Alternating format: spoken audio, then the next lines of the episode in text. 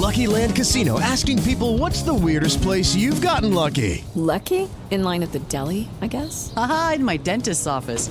More than once, actually. Do I have to say? Yes, you do. In the car before my kids' PTA meeting. Really? Yes. Excuse me, what's the weirdest place you've gotten lucky? I never win and tell. Well, there you have it. You can get lucky anywhere playing at LuckyLandSlots.com. Play for free right now. Are you feeling lucky? No purchase necessary. Void where prohibited by law. 18 plus. Terms and conditions apply. See website for details. 90 anos de Copa do Mundo. Os personagens e os momentos marcantes do maior espetáculo da Terra. Mais um podcast da Jovem Pan. Apresentação: Tiago Uberrais. Bem-vindo ao podcast 90 anos de Copa. Depois da derrota em 50 em pleno Maracanã, a seleção brasileira até trocou a cor da camisa para espantar os fantasmas. O branco deu lugar ao tradicional amarelo. Em 54, o time nacional viajou à Suíça para tentar o inédito título mundial, ano de Copa e de eleição presidencial.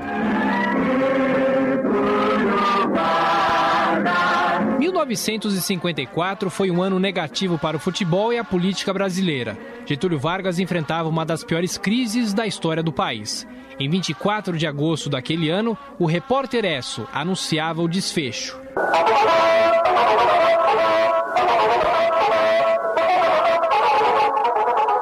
E atenção! De suicidar-se em seus aposentos do Palácio do Catete o presidente Getúlio Vargas.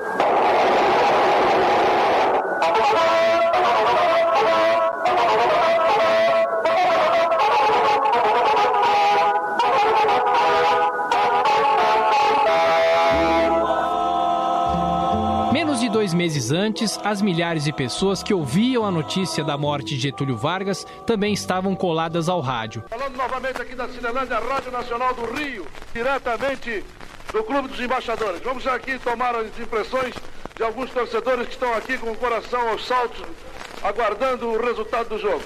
Aqui o Cavaleiro. O que, que achou, o que, que está achando do primeiro tempo do jogo? Ótimo, ganharemos. Ganharemos? Está com muita esperança ainda, né? Muita, a reação é total. Muito bem, muito obrigado. E vamos ouvir aqui a palavra de uma senhorita também aqui, diretamente do Clube dos Embaixadores da Rádio Nacional. O seu nome, Brovzek? Marília. Marília. Marília, eu tenho esperança que o Brasil vai vencer, se Deus quiser, brasileiros. Confiem na nossa vitória. O que, que está achando do jogo nesse primeiro tempo? Eu estou achando um jogo muito duro, porém confiante no nosso Brasil. Terminou o jogo com a vitória da equipe da Hungria pela vantagem do 4 a 2. Resultado esse que importa na desclassificação do Brasil. Em 27 de junho de 54, a seleção brasileira, comandada por Zezé Moreira, perdia para a Hungria por 4 a 2 nas quartas de final da Copa na Suíça. O treinador não só testemunhou a Batalha de Berna, mas foi um dos protagonistas do clima tenso nos vestiários. Depois do duelo, ele não teve dúvidas. Revidou as provocações do técnico adversário com uma chuteirada. Ele ofendeu o Brasil. Ele, ele disse, ó oh, Moreira, o Brasil cuspiu em cima de mim, o que, que eu tinha que fazer? Apesar de bons jogadores, a reação de Zezé Moreira mostrava a falta de experiência da comissão técnica e do time. A seleção vinha traumatizada da derrota da Copa de 50 em pleno Maracanã e quatro anos depois, uma viagem à Europa ainda assustava a equipe. A maioria dos jogadores, e eu inclusive, nunca tinha ido à Europa. Nós nunca tínhamos viajado à Europa. Isso tem uma importância muito grande no espírito dos jogadores. Né? Uma das estrelas do time de Zezé Moreira era o ponta-direita Julinho Botelho, autor de um dos gols do Brasil contra os poderosos húngaros. O ex-jogador, já falecido, garantia que a seleção não se intimidou contra a máquina de Puskas, Coxes e Xibor. Sem dúvida alguma, a gente sabia que nós íamos enfrentar a melhor seleção do mundo naquele momento. Sem dúvida alguma, era realmente uma máquina de jogar futebol. A Hungria é, durante muitos anos treinando juntos, sem dúvida alguma nós tínhamos a certeza de que nós íamos enfrentar a melhor equipe do, do campeonato do mundo. Mas veja bem, é, não é o, o resultado que, que, diz, não. Aquela partida foi de igual para igual.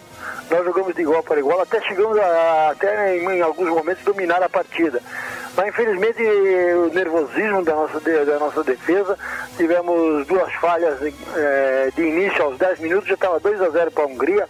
Nós chegamos a 2 a 1 o juiz deu um pênalti lá inexistente, foi 3 a 1 eu fiz o 3 a 2 Teve um pênalti contra a Hungria, o senhor, que eles me rasgaram o calção dentro da área, o juiz não deu, sem dúvida alguma o Brasil honrou a camisa que a gente vestia, porque realmente é, a Hungria era a melhor equipe do mundo naquele momento.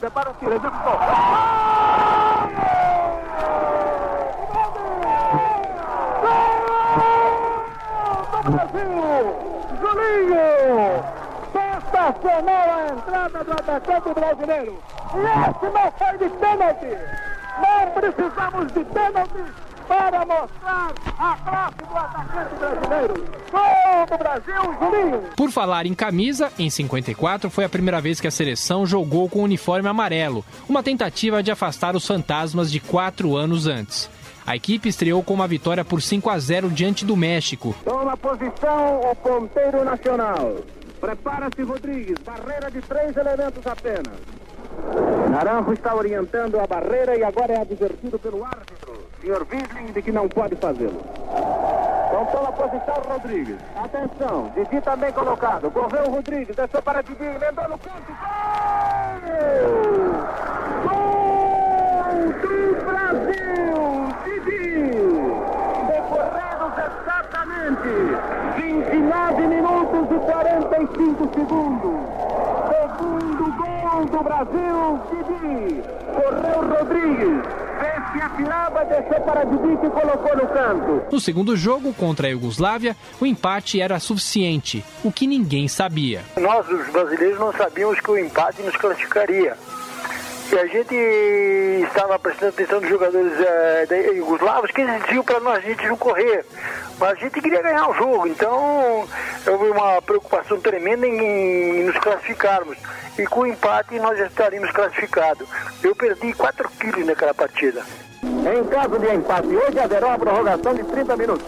E se o empate persistir, após meia hora de jogo, cada equipe marcará um ponto. No caso de mais de dois países apresentarem igual número de pontos ganhos depois de terminados os jogos de oitava de final relativos ao seu grupo, haverá novo jogo de classificação.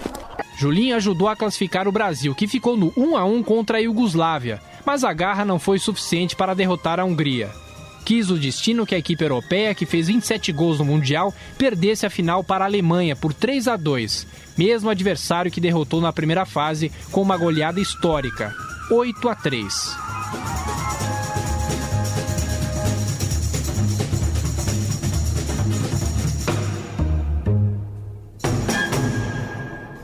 Bom, para falar mais sobre a Copa de 1954 e, claro, sobre aquela fantástica seleção da Hungria, eu convidei aqui, mais uma vez voltando nessa nova temporada de 90 anos de Copa, Flávio Prado. Tudo bem, Flávio? Obrigado por estar aqui mais uma vez. É uma honra para mim, Thiago, relembrar de uma das maiores seleções da história do futebol.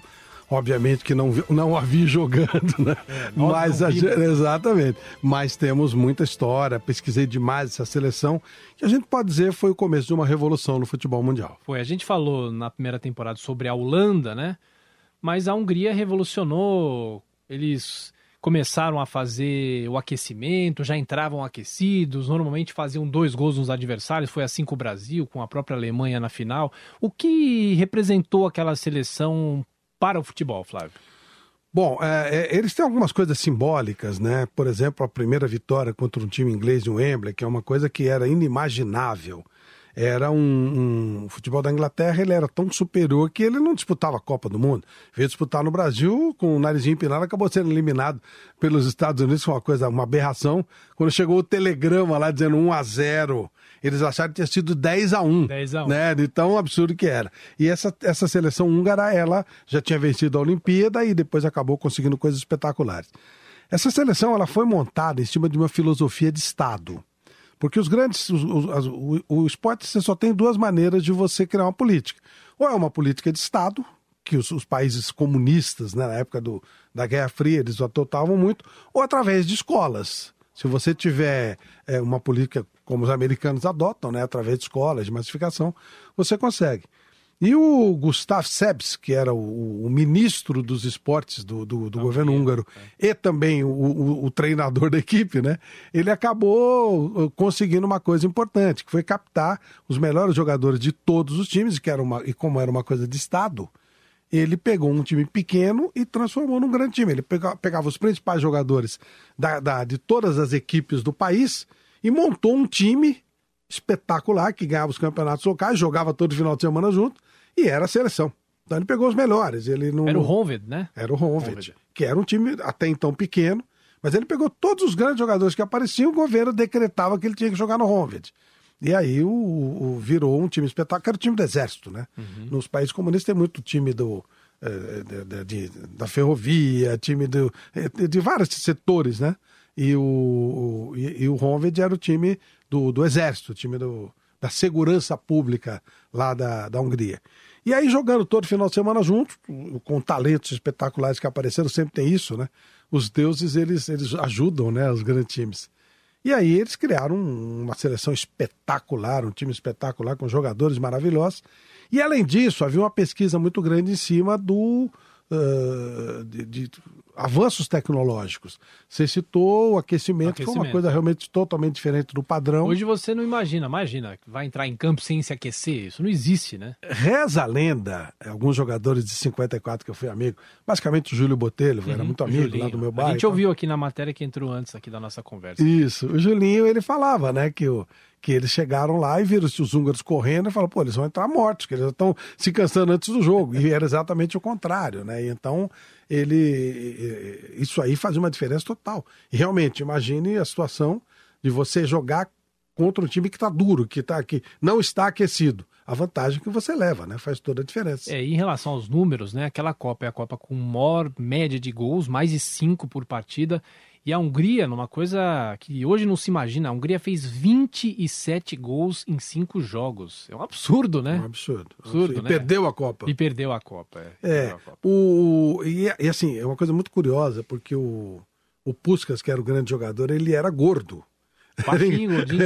era também outra coisa fora do padrão, né? Era um time muito técnico. Era um time rápido, mas ele era extremamente técnico. Na verdade, a bola deles era rápida, né? Tinha o cabeceador espetacular, né? O cabecinha de ouro, que era o, o centroavante, né? E até trouxe a imitação aqui para o Brasil para o Baltazar, Baltazar, o cabecinha de ouro. Então eles jogavam pelos lados do campo, o Puskas distribuindo o jogo, cruzamento, o centroavante entrava e fazia o gol. Eu cheguei a entrevistar no mundo da bola o goleiro, o goleiro lembro, o Grozix. Isso.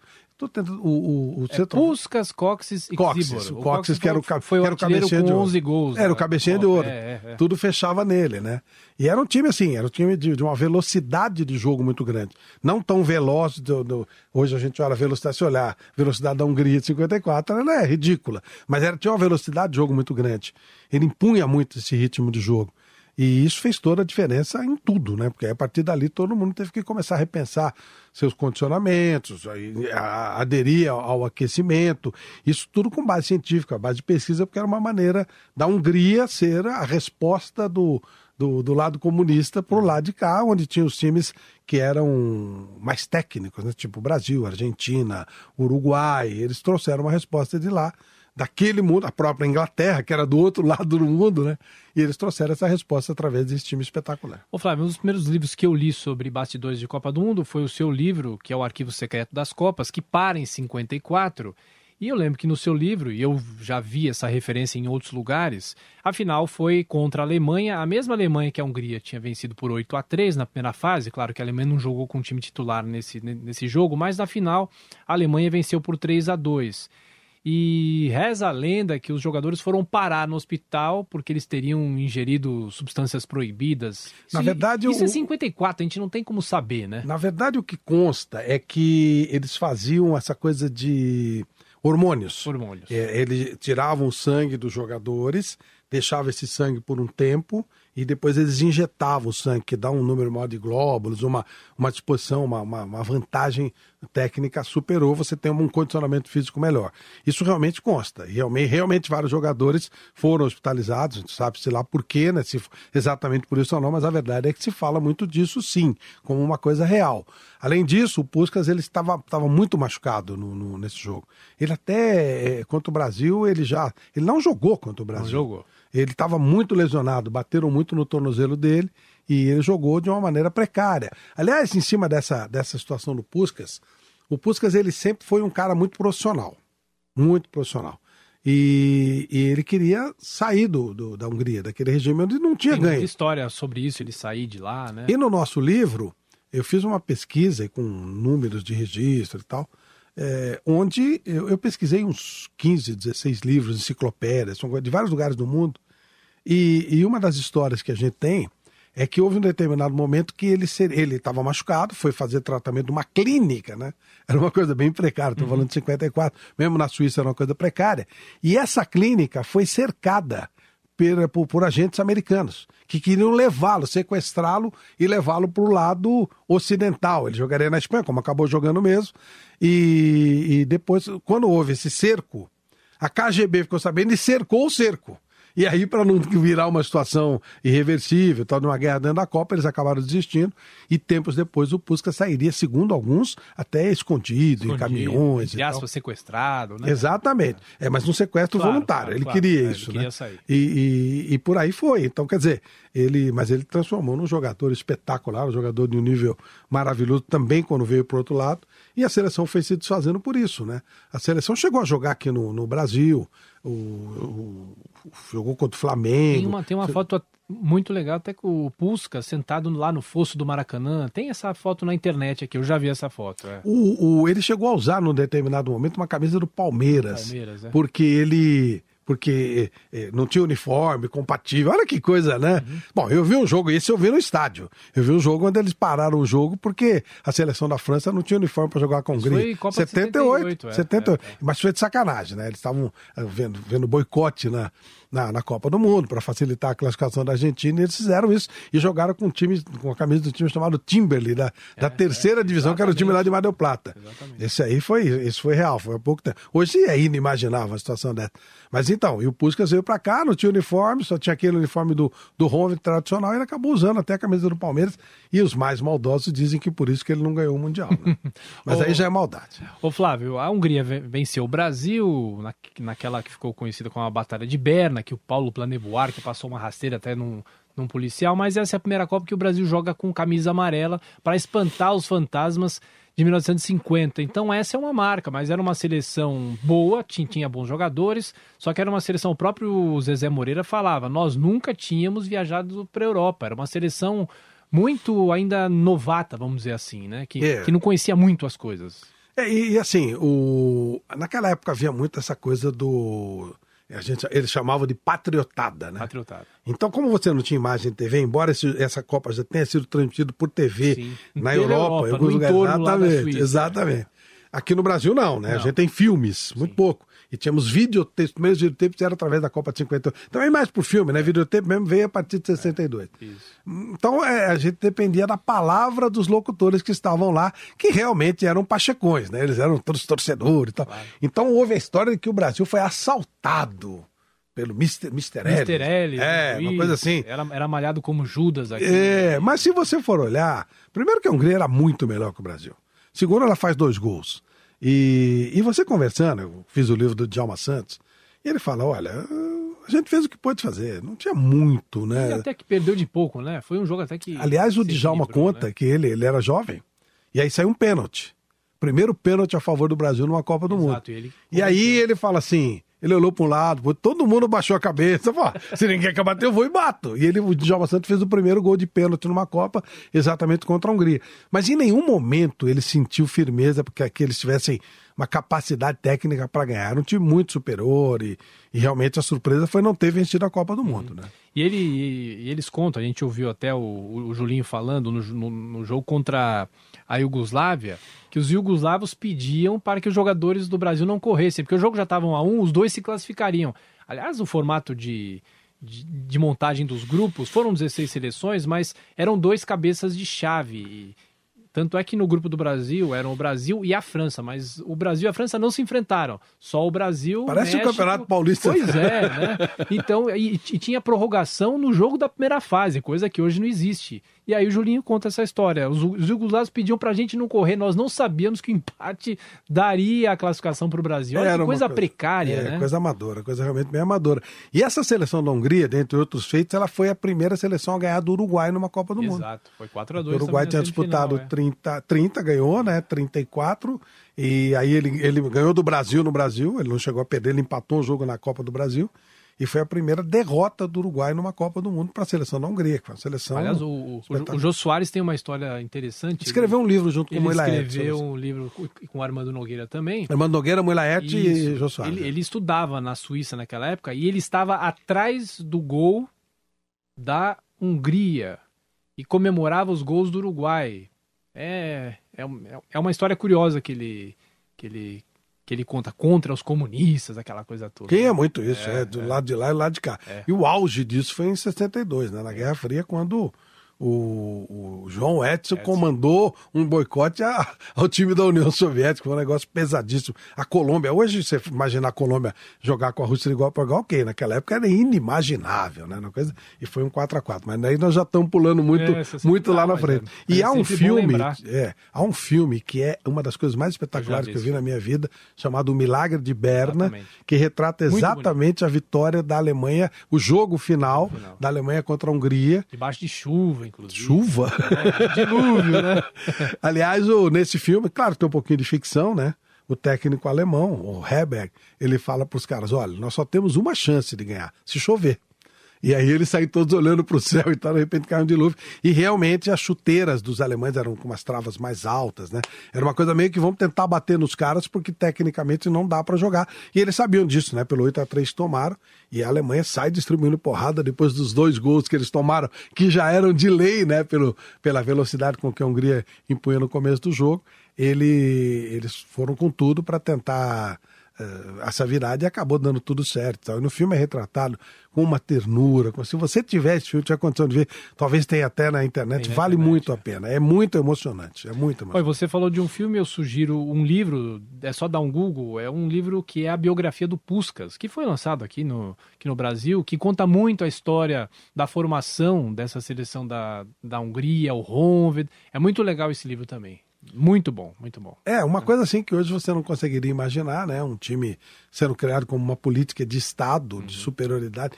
Hoje você tem até, não tão, não tão muito, muito distante, uma política de Estado da Alemanha Oriental colocando as meninas, as nadadoras, numa situação terrível, né? Você tem esse doping coletivo da, da Rússia. Agora a Rússia está do outro lado, mas uma coisa meio que é, uma política de dopagem de Estado, uma coisa meio, meio complexa.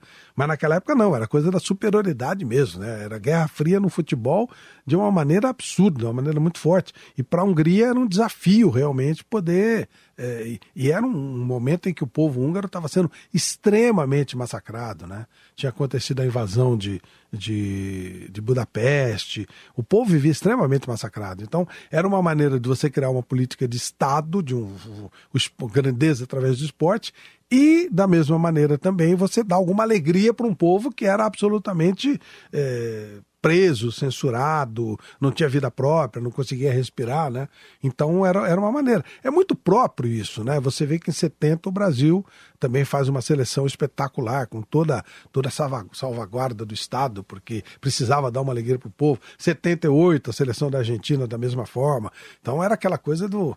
A, a, a pátria maravilhosa, através da força esportiva. Então tem muita essa coisa, né? E só para a gente fechar, Flávio, inclusive a Copa de 54 é a primeira vez que a FIFA faz um filme da Copa. Tem, inclusive, no, no YouTube e são imagens belíssimas. A gente falava dos filmes, os filmes normalmente são precários, os filmes da Copa de 50 aqui no Brasil são precários, mas em 54 foi a primeira vez que a FIFA produziu, obviamente não a FIFA diretamente, mas contratou uma empresa para gravar as imagens daquela Copa e são imagens muito boas, muito bem preservadas. Tem até praticamente todos os gols daquele Áustria 7, Suíça 5, que é o jogo da história das Copas com o maior número de gols. Exatamente. Então vale a pena ver a, a, a pessoa que, que tem curiosidade. E a Copa é uma Copa distante, é uma Copa lá atrás, mas vale muito a pena que faz parte da história e é uma Copa muito peculiar, né?